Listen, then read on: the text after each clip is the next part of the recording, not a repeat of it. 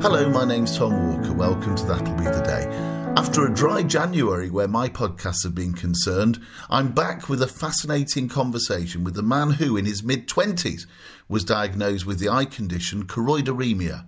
But before we hear about Gary O'Connor's 34 year career in the City of London and how his eye condition affected him, if you like the music at the start of this podcast, it's a track called That'll Be the Day by the Liverpool band The Vow.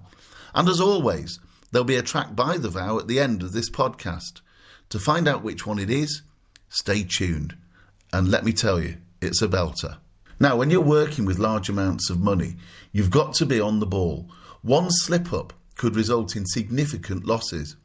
But at the age of 26, Gary O'Connor was diagnosed with choroideremia, which is similar to retinitis pigmentosa. Concerned that the diagnosis would have a detrimental impact on his career, for a long time, Gary stayed dumb. His career continued to progress and now retired on Hayling Island off the south coast of England, Gary is indulging his passion for music.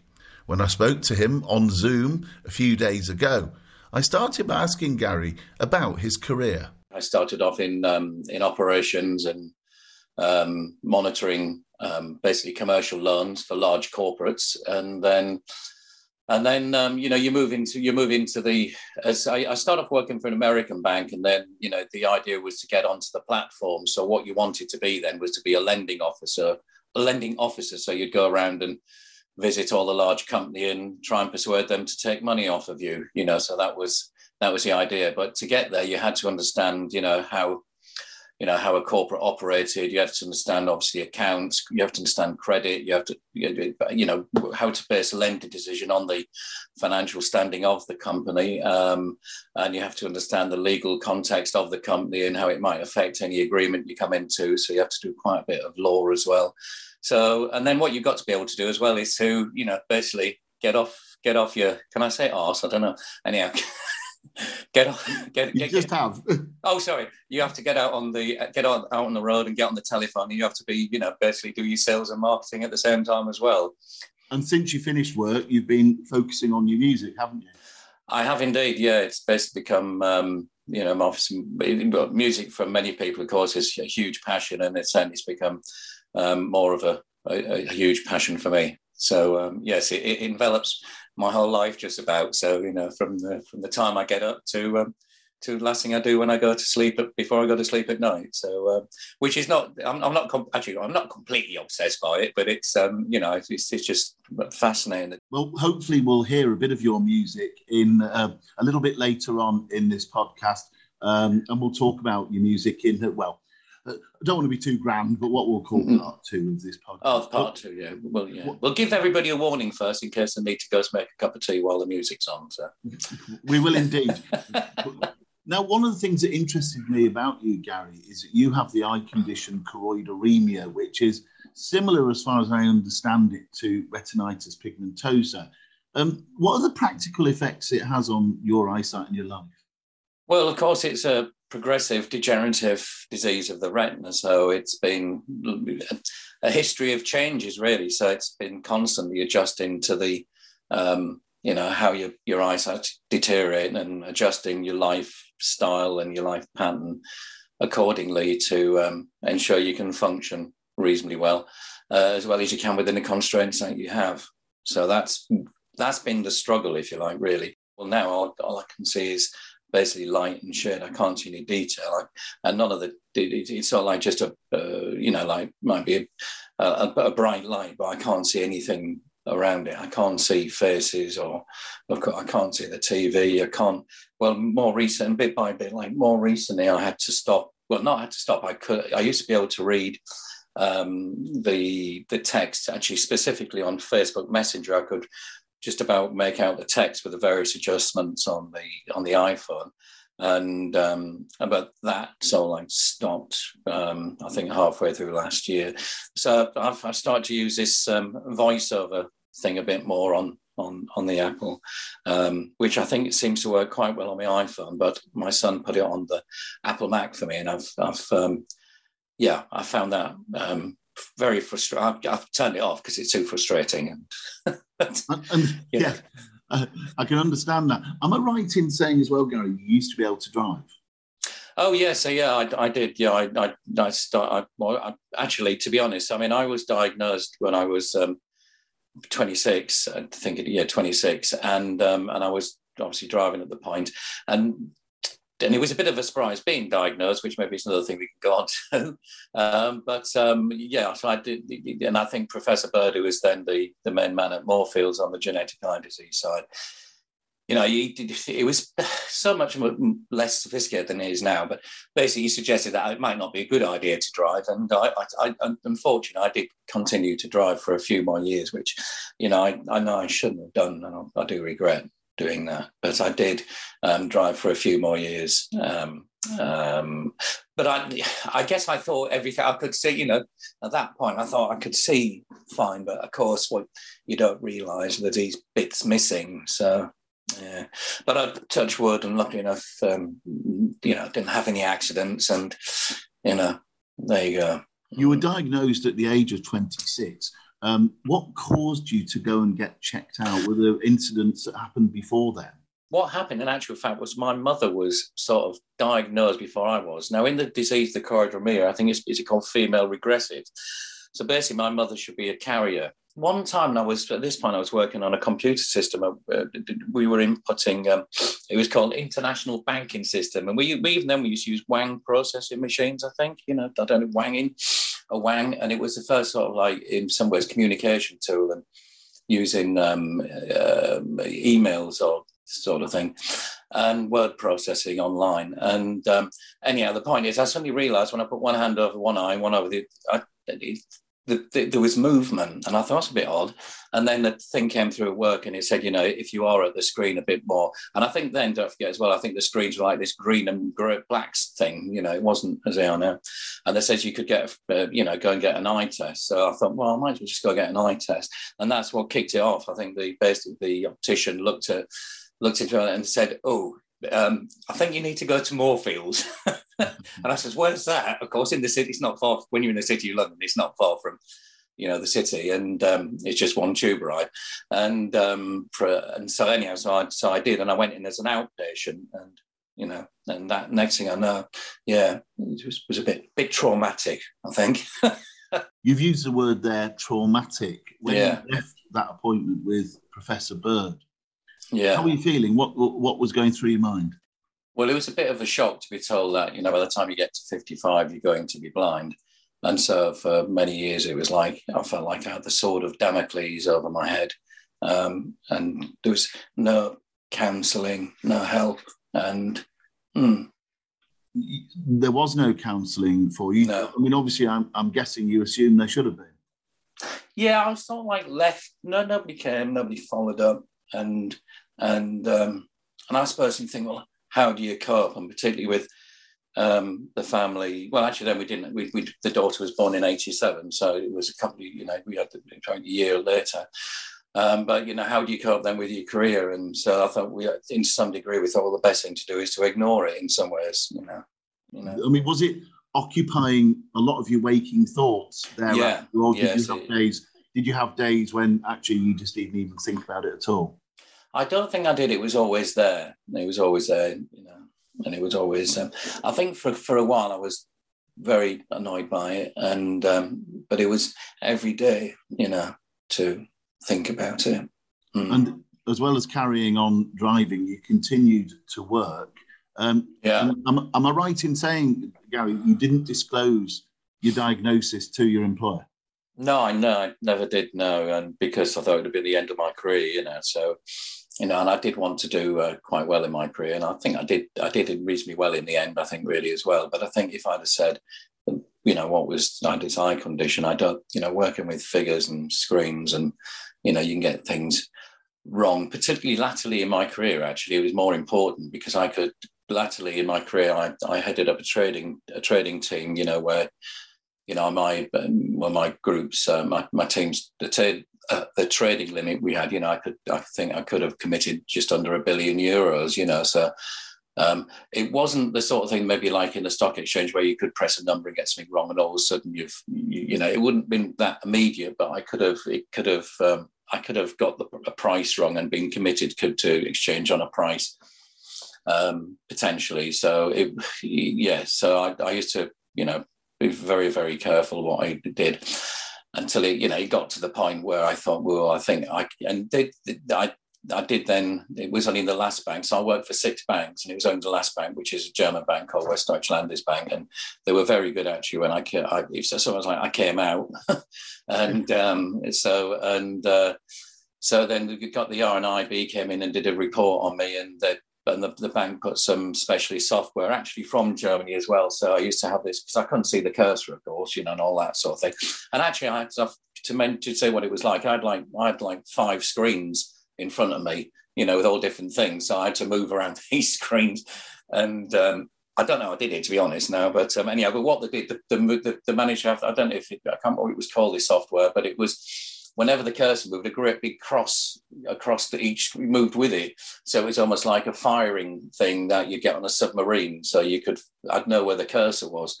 And if I knew where the cursor was, um, then I might have had half a chance of um, seeing something. Um, and I could still read. I used to read lots of research, you know, corporate research, market research, lots of research, and I could still sort of read then with. Um, I used to have like a magnifier um, that used used to help quite a bit. One of these line magnifiers I just bring down like on a ruler thing, and that used to help.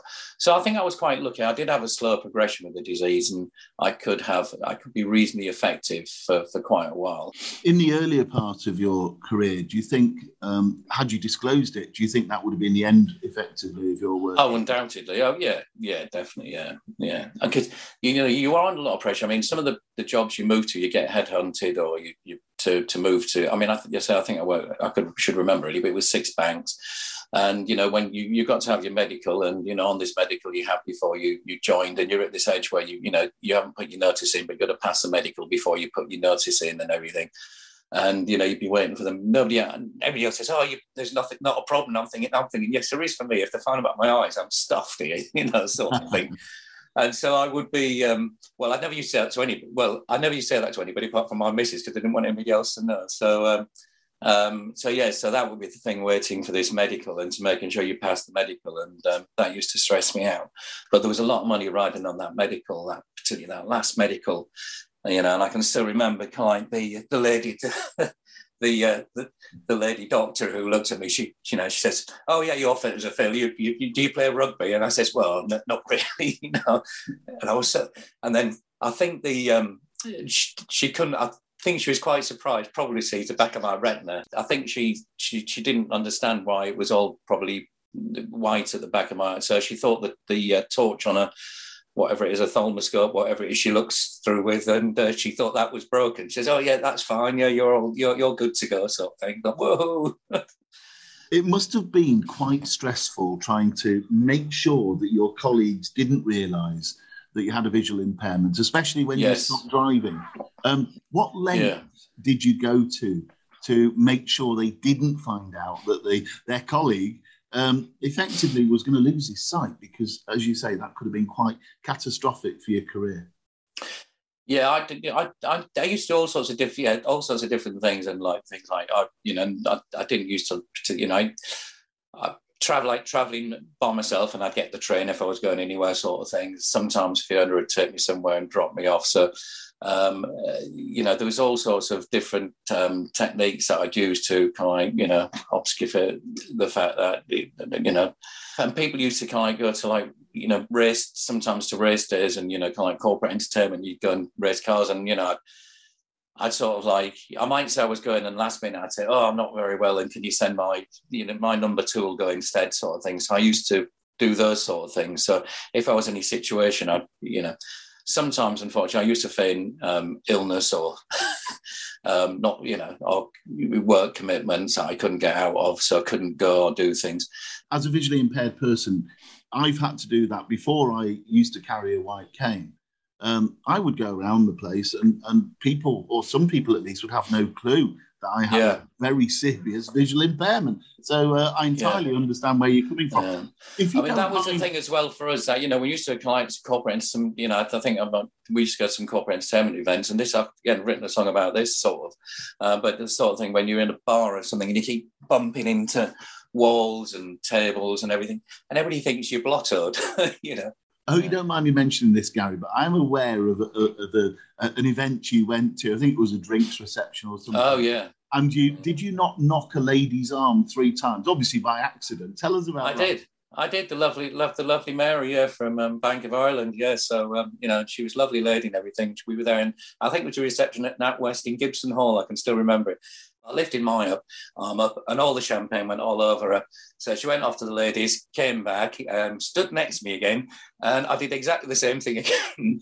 and then she went off, came back, and somehow I did exactly the same. It said I it three times, and she was. She said, "Gary O'Connor, once is once is once is you know, once is an accident, twice is pardonable, three is downright, you know, kind of, you know, faking, faking it. I can say that it's not swearing. Annoying, and um, she stormed off. Yeah, so uh, so three times, you know. Eventually, you decided to um, leave work. Was that because of your visual impairment? No, I, I, well, you know, kind of, it was this this this financial crisis that we went through, and to be honest, in the past and the experience I've had before, um, you know, when there's various things that happen, you know, recessions that happen during the banking career and financial crises, that quite often banks basically shrink down, which makes makes you know people get made redundant, and and then as things get better again, nobody gets re-employed again. So it's a bit of a concertina sort of effect in terms of employment, and it has been in the city, um, in my experience, up to up to up to, the, up to, the, to when I worked there. So Gary, you've described your site now as being pretty poor, to be honest. Um, oh yeah, yeah, yeah, yeah, yeah. What have you learned about yourself since you lost your sight? Effectively?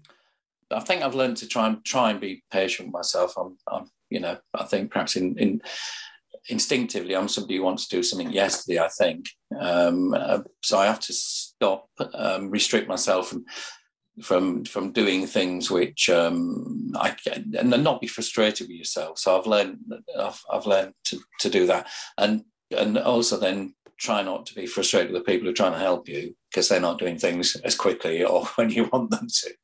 Um, one thing you can do, and we're going to raise the mood now, is music. Have you ever fancied being a DJ? Thank you very much, Tom. This is a brand new, wonderful, amazing new single from the Gary O'Connor Band, and it's called Fun Sponge.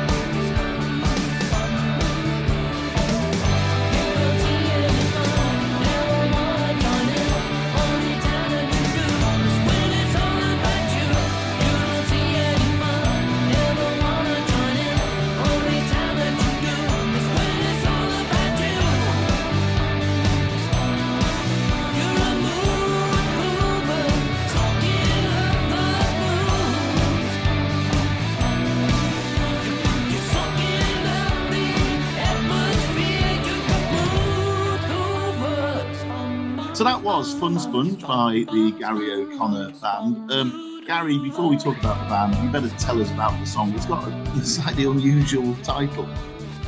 Yeah, it, it has actually, and it's basically um, you know somebody that I know quite well who'd been saying that um, somebody was joining their, their their, their gatherings was coming and they were in a good mood in the in the pub or in the bar, and this person had come along, and then all of a sudden you know the you know life's you know Marvin the paranoid android, and life's terrible. I'm not doing this, and so bring the mood down. You know, dark clouds, and so she called it. She, said, "Oh, she, she's a complete fun sponge and a and a mood hoover. And so I thought, oh, it's going to be a great thing to put in a song. And so that's what the song's about. It's about, you know, it's about people who bring the mood down, really, at the end of the day. Tell us about the Gary O'Connor band more generally. What kind of music do you play? Yeah, I, th- I, guess it's probably you know reasonable to say, given our age and what have you, it's probably adult orientated rock pop sort of thing. So you know we're all influenced. We're all of the same age in the band, so we're just getting just getting to the point now where we're you know we're ready to do a full set um, again. So we've got our first um, gig with a new lineup on the 18th of February. It's only a small one with four other bands at, at the uh, on on the. It's actually on the island at the Royal British Legion, which is quite a big hall actually. So we're and we're working with a local promoter on that. So. Um, so for you as a visually impaired person, as the lead singer, you, you know you are the main focus of the band. Everybody's eyes will be on you how do you cope with that as a blind person? Well, I'm very conscious to begin with that, you know, I don't want to make an idiot of myself and start jigging around too much, but I, I, I sort of like try to move around. I do try to engage people by by by talking and i just hope that they're you know that they're listening i can't see the look on people's faces of course if i'm saying something which is ridiculous or people don't like so um, which is you know could be a saving grace as well same with the music i can't see whether people are enjoying it or not really and it's only sometimes after we've done a gig whether or not anybody's dancing or anything like that. So I have no idea. And another thing is like if we're going to start a song, sometimes I'm, you know, I'm going, we, you know, I don't know whether we're ready or not. Do you have a little pre-arranged signal before each gig? We've developed one now, yeah, yeah. Nothing untoward has happened to you while you've been gigging, I'm, I'm hoping. I've always been worried about falling off the stage. Yes. I imagine. I like to know where the microphone is. Because you know, if I lose a microphone again, I'm a bit stuffed, you know. And then I look, you know, because typically people might not know. Again, in the audience, uh, you know, I, I have a visual impairment, so again, I, I could be looking like a complete idiot, you know, kind of wave, sway my arms around trying to find the microphone, you know. You so tell that's the other thing. Hold on to the microphone, so at least I know where the bloody thing is, you know. Do you tell the audience that you're visually impaired? No, no, no, I don't, I don't, I don't, no no. I might have done sometimes, but I don't. I don't make it. I try not to make a deal about it. If people want to tell or ask, they can do. But I mean, I'm, I'm, I, I don't hide it. But I don't want to go. I don't want to say I'm. You know, this is a Gary O'Connor band and I'm blind. You know, I just, you know, just to let you know in case I do anything stupid. On, but it's not my fault. I'm like, you know, I, I yeah, I'm quite. I don't want to do that we've got the uh, new album, so new album coming out, which is called Blinding Light. So actually, it's my fifth album. Well, look, Gary, it's been great to talk to you. You are, in fact, the first guest on my um, That'll Be the Day podcast for 2022. Um, I know you said it's a Gary O'Connor honour to be on, so uh... that's going to be a lyric. That's going to be. I think it has to be. Look, Gary, you've also spoken very openly about some very challenging issues, and I really appreciate that. Thank you. Okay, well, we've already heard Fun Sponge by the Gary O'Connor Band. Now to a track by The Vow, and as I said earlier, it really is a belter. This one is January Moves in Me. Alright, so winter paints my face matte white. The times I've longed to erase that season of doubt, frozen in or frozen out. January moves in me. Who permits the time to crawl? see